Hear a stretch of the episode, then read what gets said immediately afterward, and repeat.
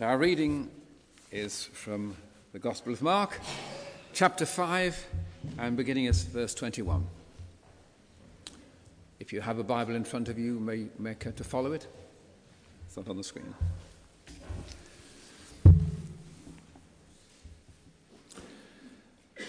When Jesus had again crossed over by boat to the other side of the lake, a large crowd gathered round him while he was by the lake. Then one of the synagogue leaders named Jairus came, and when he saw Jesus, he fell at his feet. He pleaded earnestly with him My little daughter is dying. Please come and put your hands on her so that she will be healed and live. So Jesus went with him. A large crowd followed and pressed round him, and a woman was there who had been subject to bleeding for twelve years. She had suffered a great deal under the care of many doctors and had spent all she had. Yet instead of getting better, she grew worse. When she heard about Jesus, she came up behind him in the crowd and touched his cloak because she thought, if I just touch his clothes, I will be healed. Immediately, her bleeding stopped, and she felt in her body that she was freed from her suffering. At once, Jesus realized that power had gone out from him. He turned round in the crowd and asked, Who touched my clothes? You see the people crowding against you, his disciples answered, and yet you can ask, Who touched me? But Jesus kept looking around to see who had done it. Then the woman, knowing what had happened to her, came and fell at his feet, and trembling with fear, told him the whole truth. He said to her, Daughter, your faith has healed you. Go in peace and be freed from your suffering. While Jesus was still speaking, some people came from the house of Jairus, the synagogue leader. Your daughter is dead, they said. Why bother the teacher anymore? Overhearing what they said, Jesus told him, Don't be afraid, just believe. He did not let anyone follow him except Peter, James, and John, the brother of James. When they came to the home of the synagogue leader, Jesus saw a commotion with people crying and wailing loudly. He went in and said to them, Why all this commotion and wailing? The child is not dead but asleep. But they laughed at him. After he put them all out, he took the child's father and mother and the disciples who were with him and went in where the child was. He took her by the hand and said to her, Talitha kumi, which means, Little girl, I say to you, get up. Immediately the girl stood up and began to walk around. She was 12 years old. At this, they were completely astonished. He gave strict orders not to let anyone know about this and told them to give her something to eat. And this is the Word of God.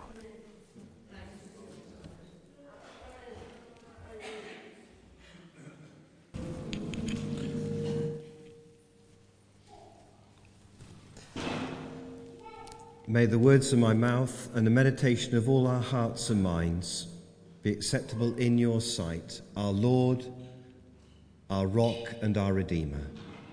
Amen. Steve, shall I turn this off and leave it on the, this mic? Okay, I'm off now. Um, Steve said earlier, because I did the nine o'clock, he said I lost him five quid because I didn't mention the cricket. So I'm going to start with that, okay? You give me a license to have a go. You're going to regret that. I'm sorry, but it's Steve's fault, all right? This, this, um, these readings today, they're a bit about transformation, and part of it's about transforming a hopeless situation. Um, who would have believed? Who would have believed that this English cricket team that was thrashed 16 months ago, whatever it was, 17 months ago in Australia, 5 0, cowed, afraid, dodging about the tail end out and no problems in no time. Could they play like that? Wonderful. Anybody here? Come on, put a hand up if you're not interested in cricket. Be honest. Right, I'm just talking to a few of us. That's all right. It doesn't bother me. Don't worry. I'll carry on. But that was amazing. That was amazing. Alastair Cook, he was a captain transformed. He was rubbish down in Australia. He was brilliant the last four days. Absolutely amazing. Ten years ago, when they had that series in 2005, do you remember the Australians came over the Flintoff? Any of, who's, who's not heard of Andrew Flintoff?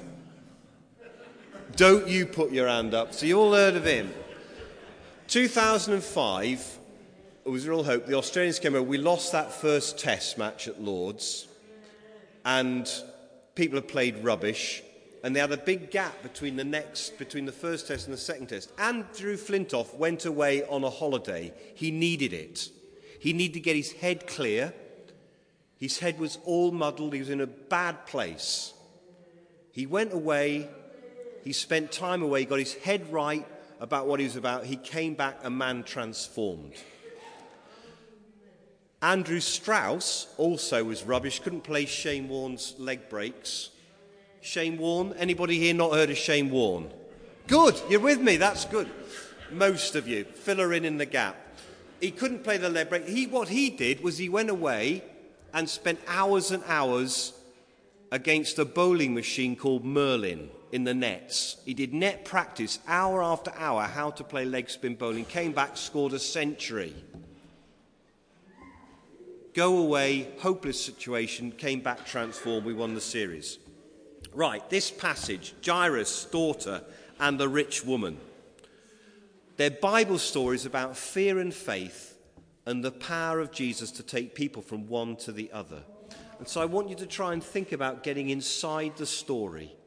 Imagine that we're in the crowd watching it all happen and maybe identify with one of the characters at the centre of the drama.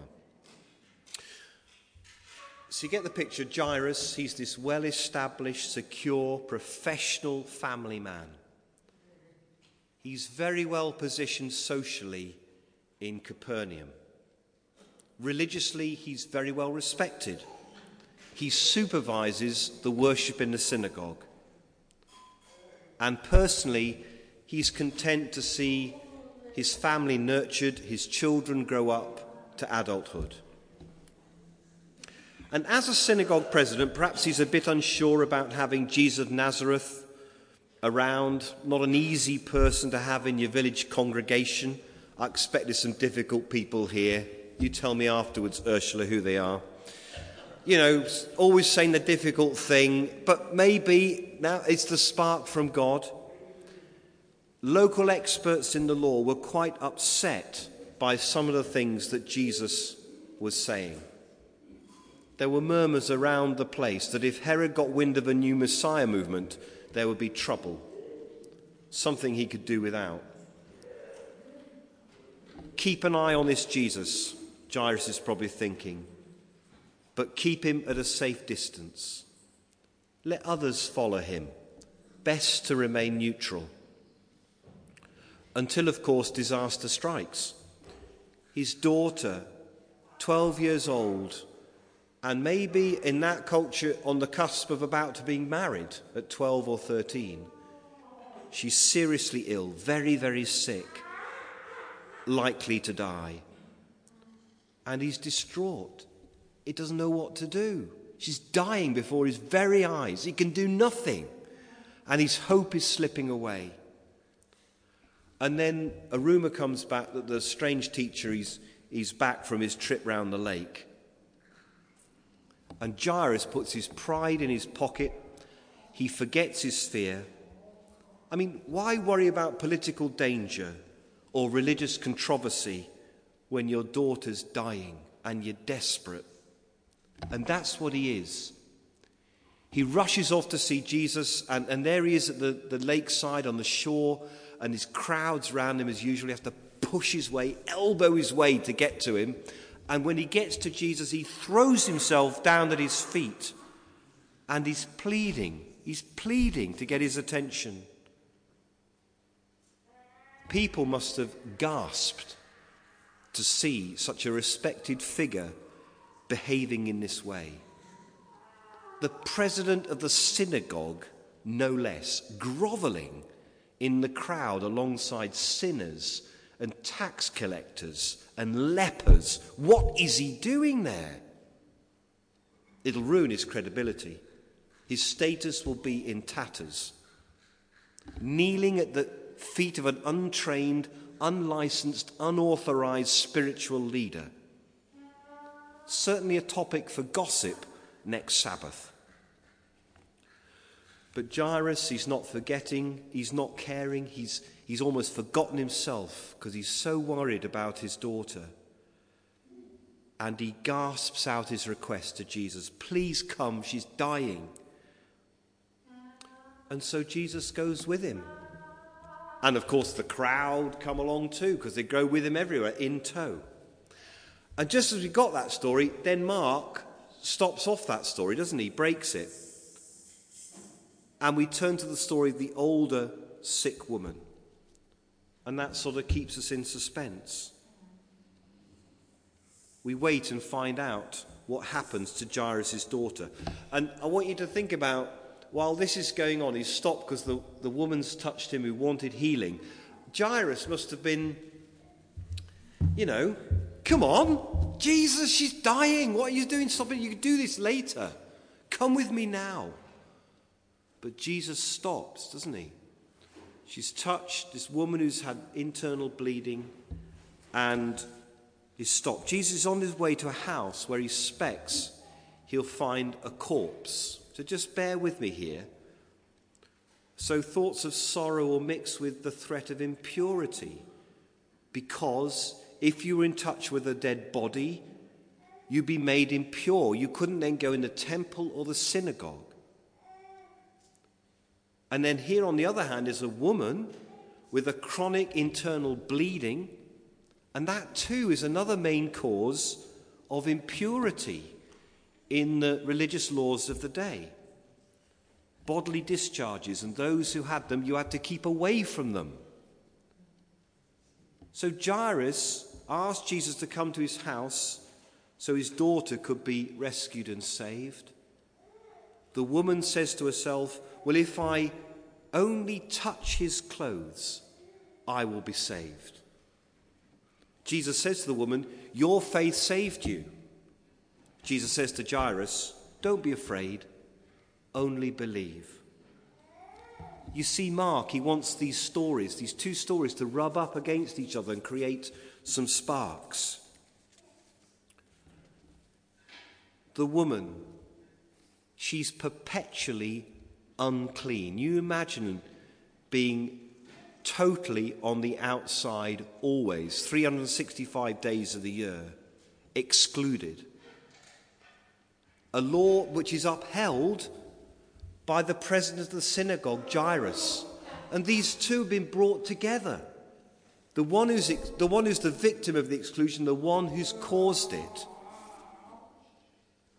The insider and the outsider together next to Jesus.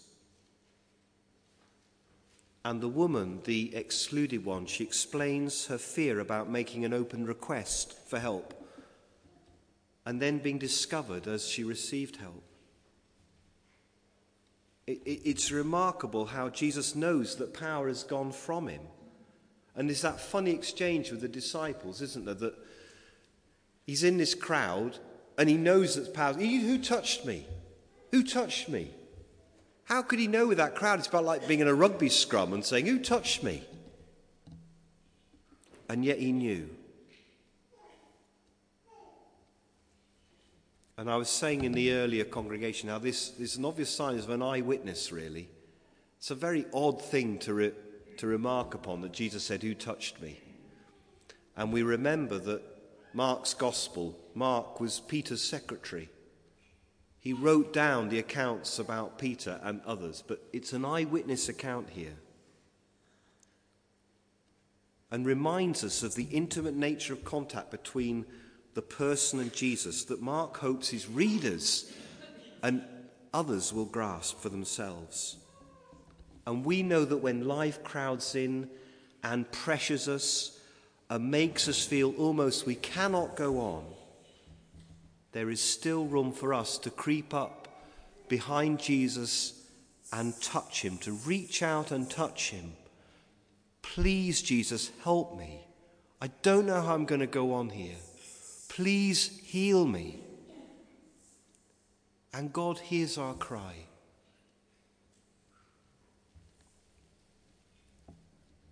Was it Jesus' power that rescued the woman or her own faith? It's an interesting one.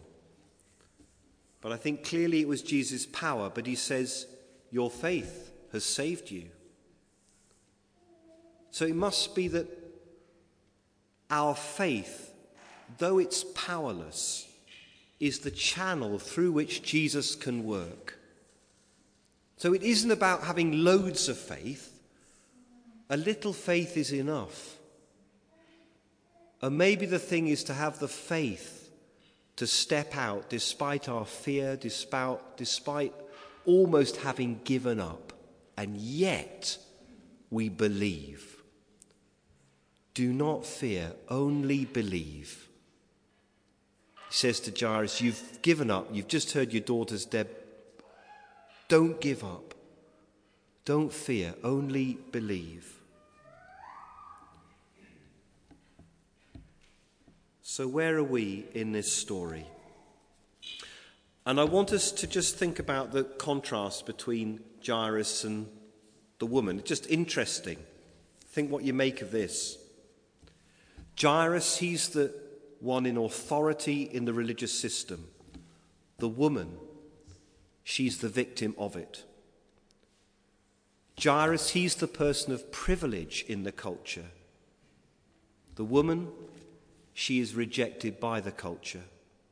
He is named, we know he's called Jairus. She, she's just a woman, she's anonymous. He is socially secure, she is excluded. He is male, he's the father, he's surrounded by his family. She's female, isolated, and got no support. He can just request attention. He's the president of the synagogue. But she, she's voiceless. She has to grab attention for herself. He comes to claim on behalf of another. She has no one speaking up for her. He asks Jesus to touch the patient, but she touches without asking. The custom and the law tells Jairus that he has the right to approach. The custom and the law tells the woman, keep away. He searches for Jesus. And interestingly, Jesus searches for her.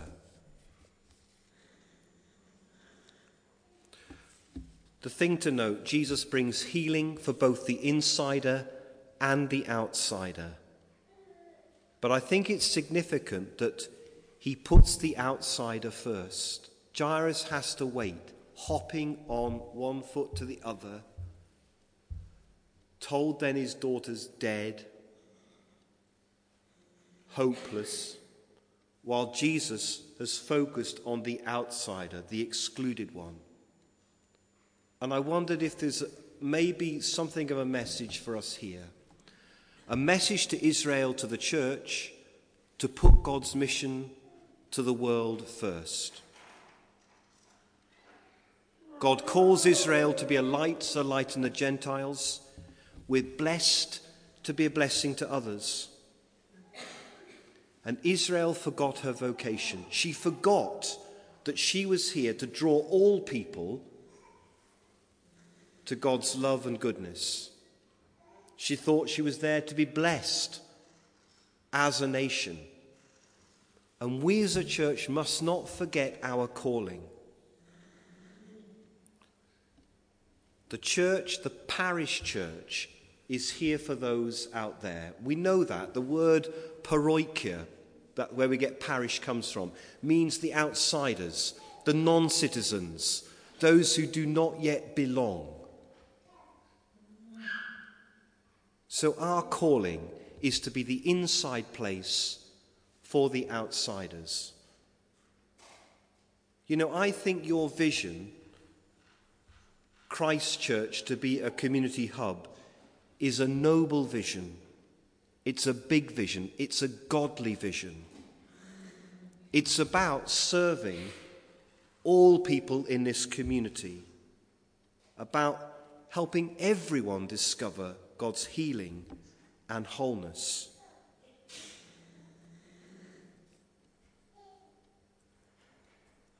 Of course, when you have a vision like that, you get opposition.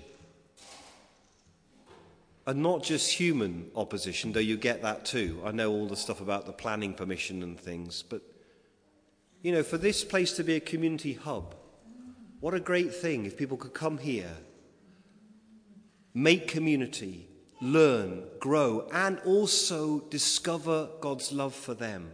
It's a wonderful vision, but you're going to get opposition. And not just human, but spiritual.